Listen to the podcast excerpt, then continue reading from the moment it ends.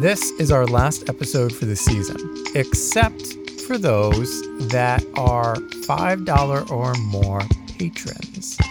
Become a Patreon supporter for the show at patreon.com slash other men need help, and you'll get an extra episode of our third season.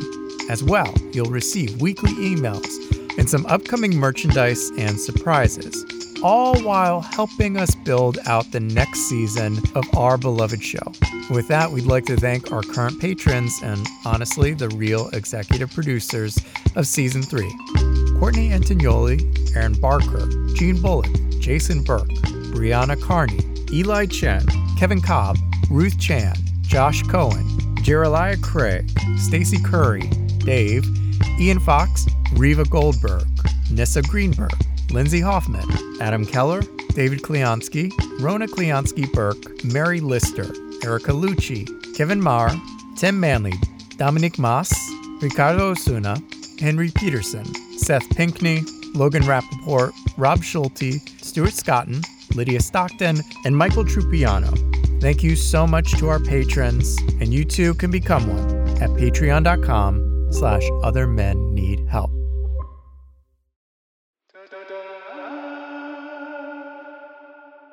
Paul's a hip hop head. So am I. And on the day I came to interview him, he was doing some early spring cleaning. In particular, he was going through his CDs to find out what he was going to get rid of. Most of these were hip hop CDs. And some of the most boring things you'll have to listen to are men like Paul and myself, as aging hip hop heads, going on about the music of their youth. So I'm sorry for what you're about to experience. I remember this Kid Capri. I remember seeing it, but I never. Oh, it's pretty good. Oh, I remember definitely when the the Eminem um Slim Shady LP and the Roots Things Fall Apart, if I'm not mistaken, came out on the same day. It was a Tuesday in February of 1997, 98. Um, technically, it was February 23rd, 1999. I'm sorry. I'm sorry. Okay, what are we here to talk about again? Well, the reason I was there actually came up when we came across Paul's copy of Redman's Dare Iz a Darkside, released on Tuesday, November 22nd, 1994. Paul's copy of this seminal sophomore LP from Redman had some baggage to it.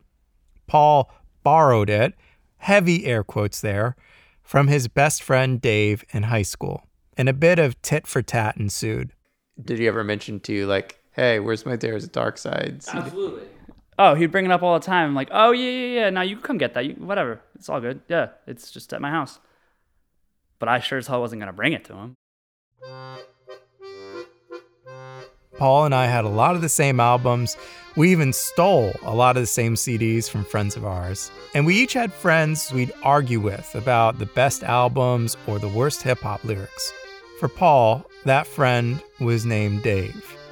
They met around fourth grade when Dave moved into Paul's neighborhood as a new kid from Chicago. Literally the day he moved onto Paul's block. Paul went to talk to him and they bonded over the Bulls and then both stared at another neighbor who was just outside being weird. He was just throwing a ball against his house, like real forlorn, like standing out on the stoop, just like looking wild lonely. We were just like, this is the saddest shit we've ever seen. Paul and Dave had an instant bond. They geeked out over everything from their weird neighbor and eventual friend Assad to the NBA. They obviously geeked out over music, but it evolved into something deeper as they got into high school and then college. We started talking about um, more serious things. Paul self labeled as a geeky guy. Dave was too. And they had a crew, but Dave was the one that Paul could get vulnerable with. It wasn't just, hey, is this album hot or what all the time. They even looked ahead to what their future might look like. Future wives, raising kids, all these topics just started happening all of a sudden, like around 18, 19, 20 years old. And eventually, I think those layers just peeled back. But I definitely was open to like pushing those discussions and pushing that kind of maturity and seemed like he was down. Even when they headed off to different colleges, they were in constant communication. We talked on the phone. like religiously several times a week, maybe even every day. Paul and I had very similar rites of passage and memories with our best friends growing up. But Paul experienced something I haven't yet losing his best friend. When was the last time you saw Dave and when was the last time you talked to him? I, I literally think the last thing that we, we actually exchanged was like a sex joke or something, like something real dumb. You know, the actual scenario for what happened with Dave was like he went home from a night, college night out, whatever. Definitely, I'm sure had been drinking, went to bed, and then there was a like a electrical fire, like a malfunction with his toaster that like sparked something that probably caught a drape or maybe vinyl, like his records. Dave died in the fire, and Paul got the news from his dad. When the call came in, Paul was working on a project with a few classmates in his room. I went towards the bathroom to like kind of excuse myself, get myself together a little bit, let something out, and like went in there, definitely like broke down, recomposed, opened the door to come out, and was like walked back to the living room, and like then just started getting really wobbly. Like my vision was getting a little blurry. I was like not physically really moving well, and these girls like got up and really helped me, like sat me down, and like still it was awkward, and I was really upset.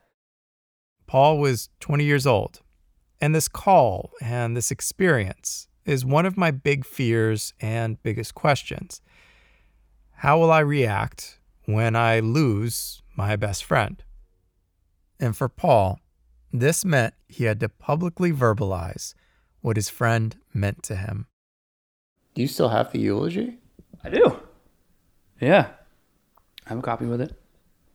Dave Ellis is not just my best friend, he's a mentality. While words are innately inaccurate and limited in their capacity to express our deepest emotions, I will still try my best to explain. When I first met Dave, sometime around fourth or fifth grade, he was merely a goofy kid from Downers Grove, Illinois, and me, his nerdy neighbor. Paul's eulogy does a lot to encapsulate his timeline with Dave. The beats of a life together, like the memories of begging Dave for snacks whenever Paul came over, I'm saying, for someone who always had at least four cases of soda in that back room, he noticed every can I took. and the frequency of their phone calls. Or calling my cell phone more times than I hope my girlfriend or wife ever does. And along with all those memories, Paul's reflection of his friendship and his thoughts of what could have been felt really mature for someone who was only 20. In the past two years, David and I began to really grow closer. We had been for a few years on the verge of moving out of the crash jokes and similar music tastes phase and into another stage of our lives. I guess for so long we assumed that since we grew up together that our relationship was normal, just like everyone else's with their friends. But as we drifted off to college, we learned how long we were and began to really care for each other. David and I talked about the future constantly. We talked about love, intimacy, sex, partying, music, philosophy, current events, anything that needed to be aired out.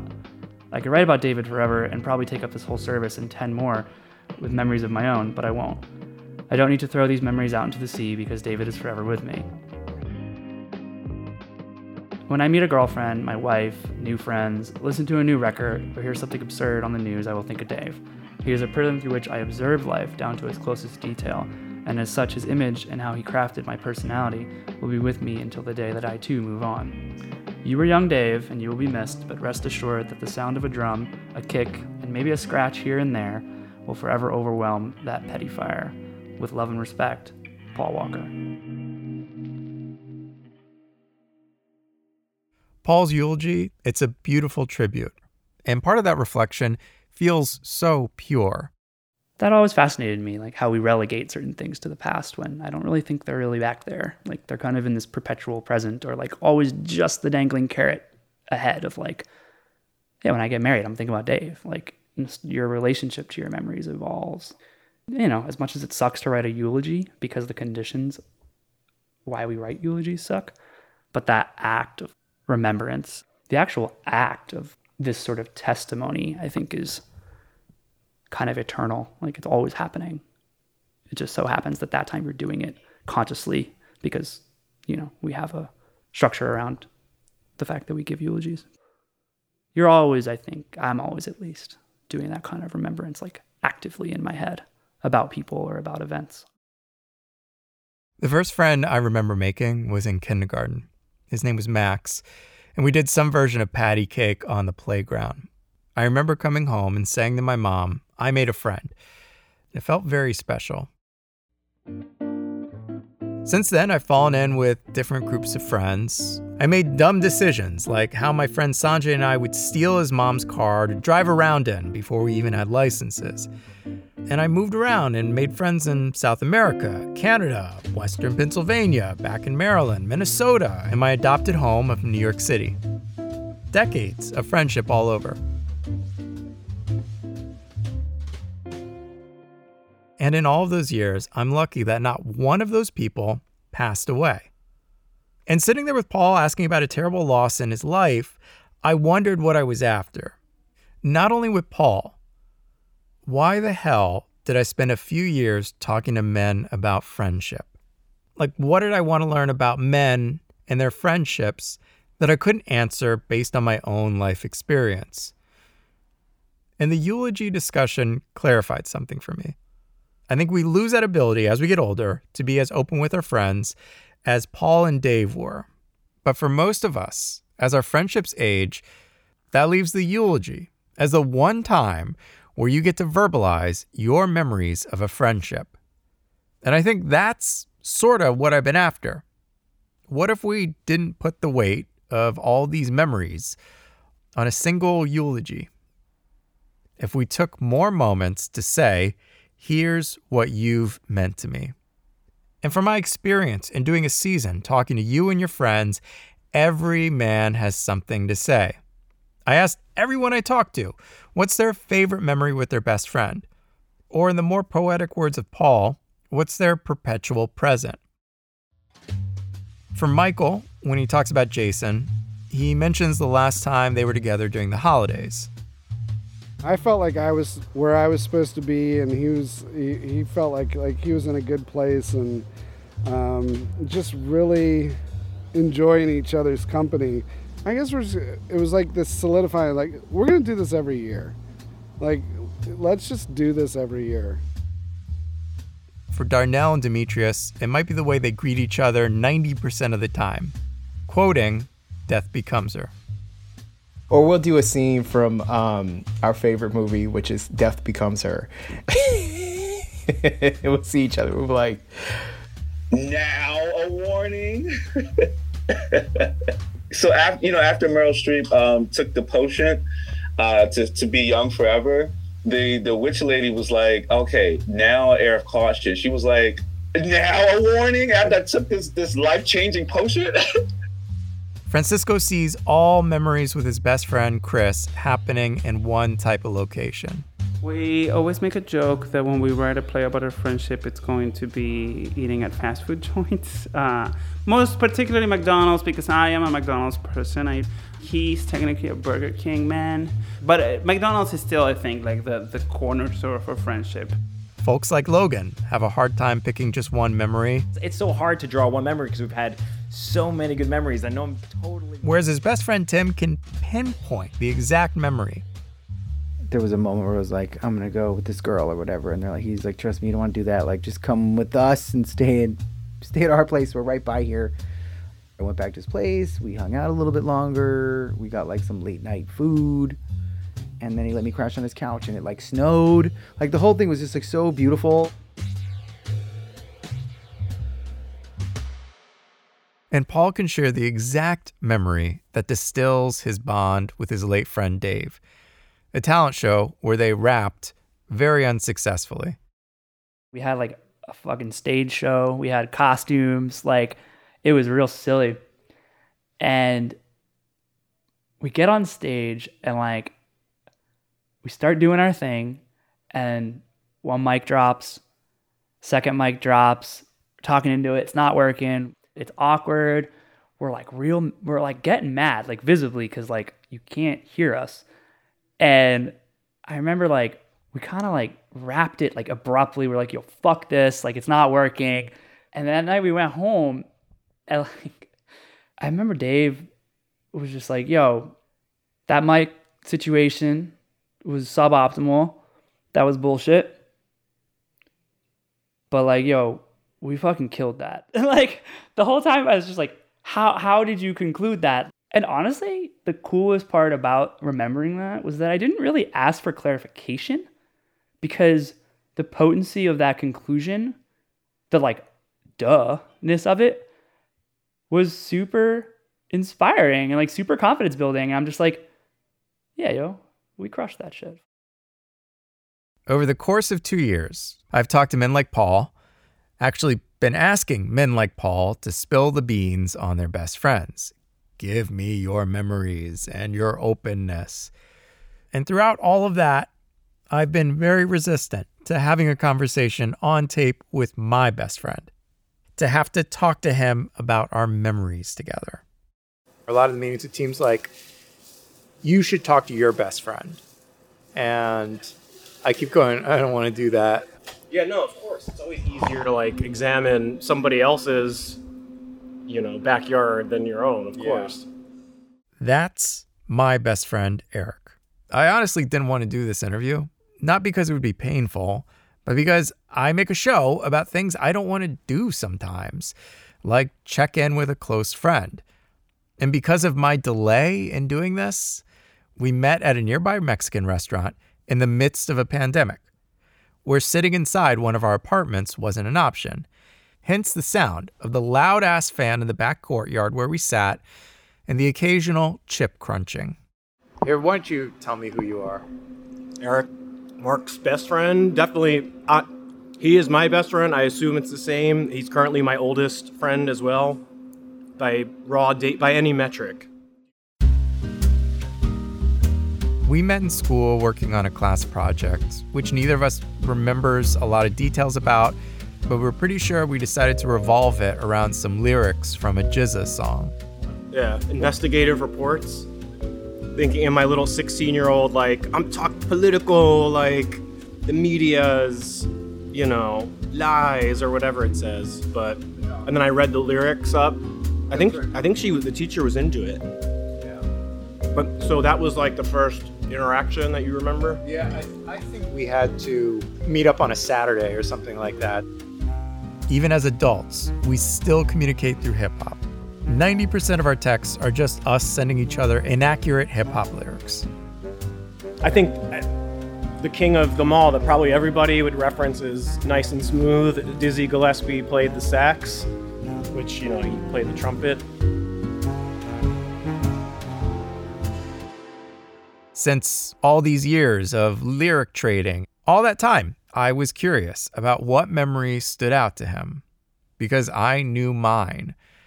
I, of course, had time to think about it after asking dozens of men about their favorite friend memory.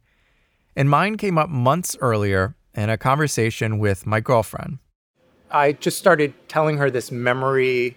We were just in a conversation, and I got really emotional. I was like, it really took me by surprise. So the memory is 2004.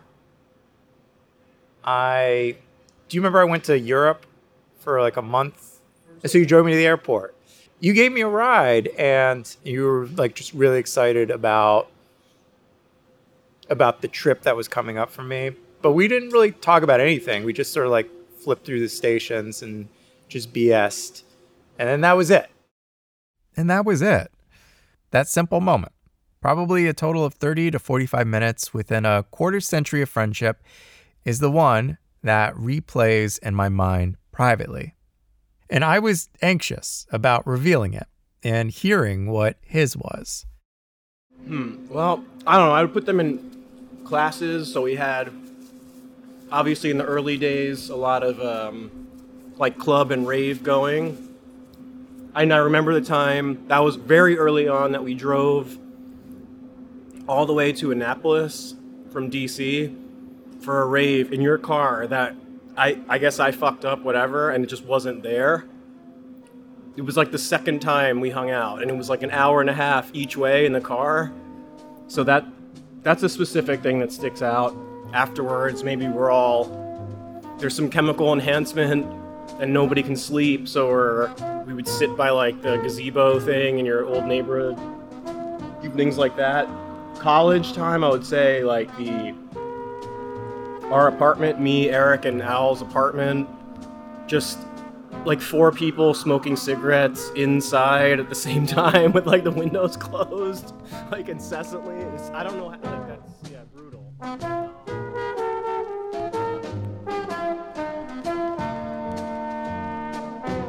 So he didn't have one specific memory, which was kind of my worry. I wanted one, just one, man. But he did something better. I don't mean to blow your question, but it's sort of tough to. It, I think it just goes with the phases of our lives, which, like you said, sho goes to show how long it's been. It's been 25 years. So we've literally each gone graduated through these different phases of like being a person. Yeah, so there were definite like that's how I view it. There's definite like chapters, overarching chapters, and then sub sub chapters within those. And I would say like overall, I would say I would say one thing that I appreciate about you, about the friendship in general. I think we have it's a good mix of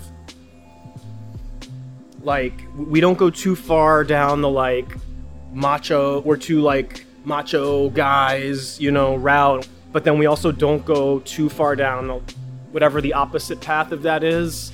Like we're just constantly talking about feelings or whatever. I don't know, but it's like I just it's a nice mix of like humor. You know, we both like to go out dancing, hear music. Just kind of, it's a good balance. Not that we need to clear the air.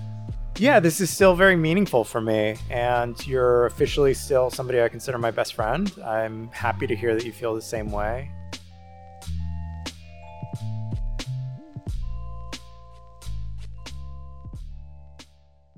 And that's what I've got for you. I'm an adult. I've had friends since I can remember, and I'm still working to understand how to do this. Even Paul is still doing this with Dave.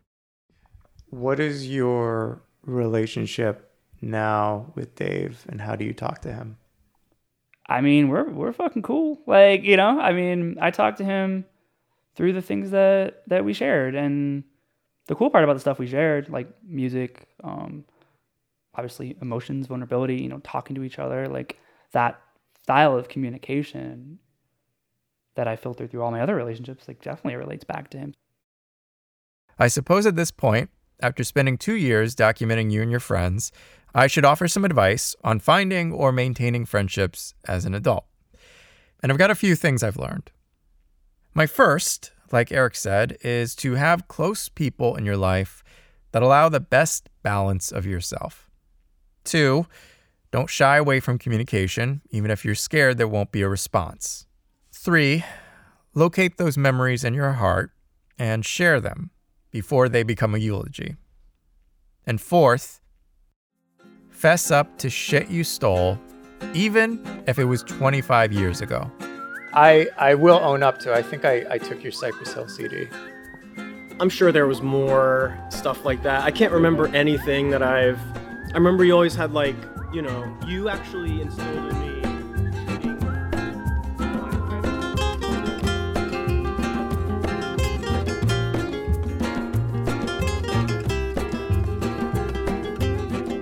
I'm Mark Pagan, and this has been season three of Other Men Need Help.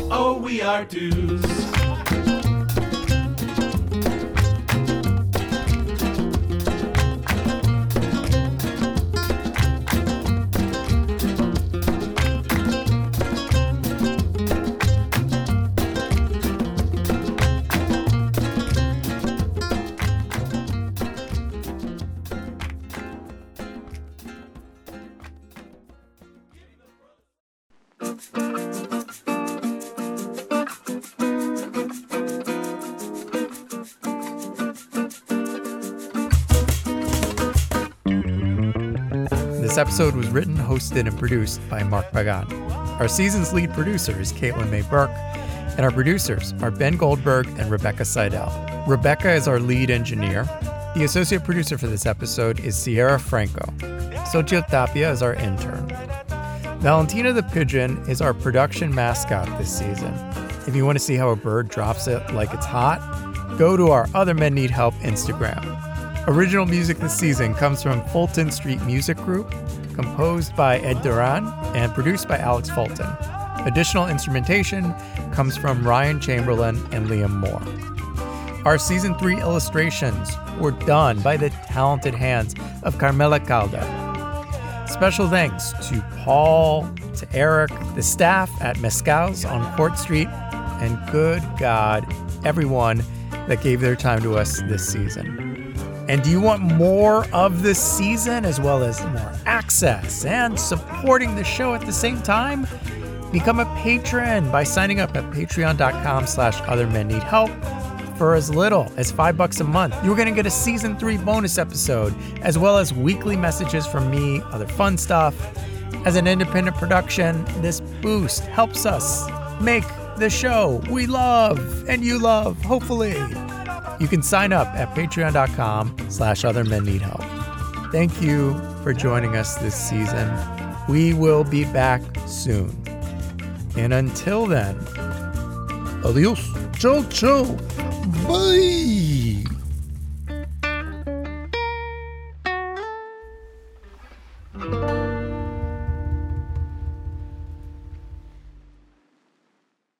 We're doing a podcast. Podcast? Yeah. I do a show called Other Men Need Help. Other men need help. You damn right, man. You damn right. you damn right. You damn right. That's the You damn right. Other men need help too. You need help sometimes. Yeah, we need help We need help sometimes. This season, we're looking at friendship between men. Uh-huh. Just like spending time trying to get an understanding, like how, because I hear from a lot of people, like it's tough to keep friends in adulthood. Oh hell yeah. Okay. How the friends in your life? I mean, you know, it's tough, man, to say friend is a a, it's a strong word. Just like love. Friend should be an action word just like love. Love is an action word, so friend should be right there beside it.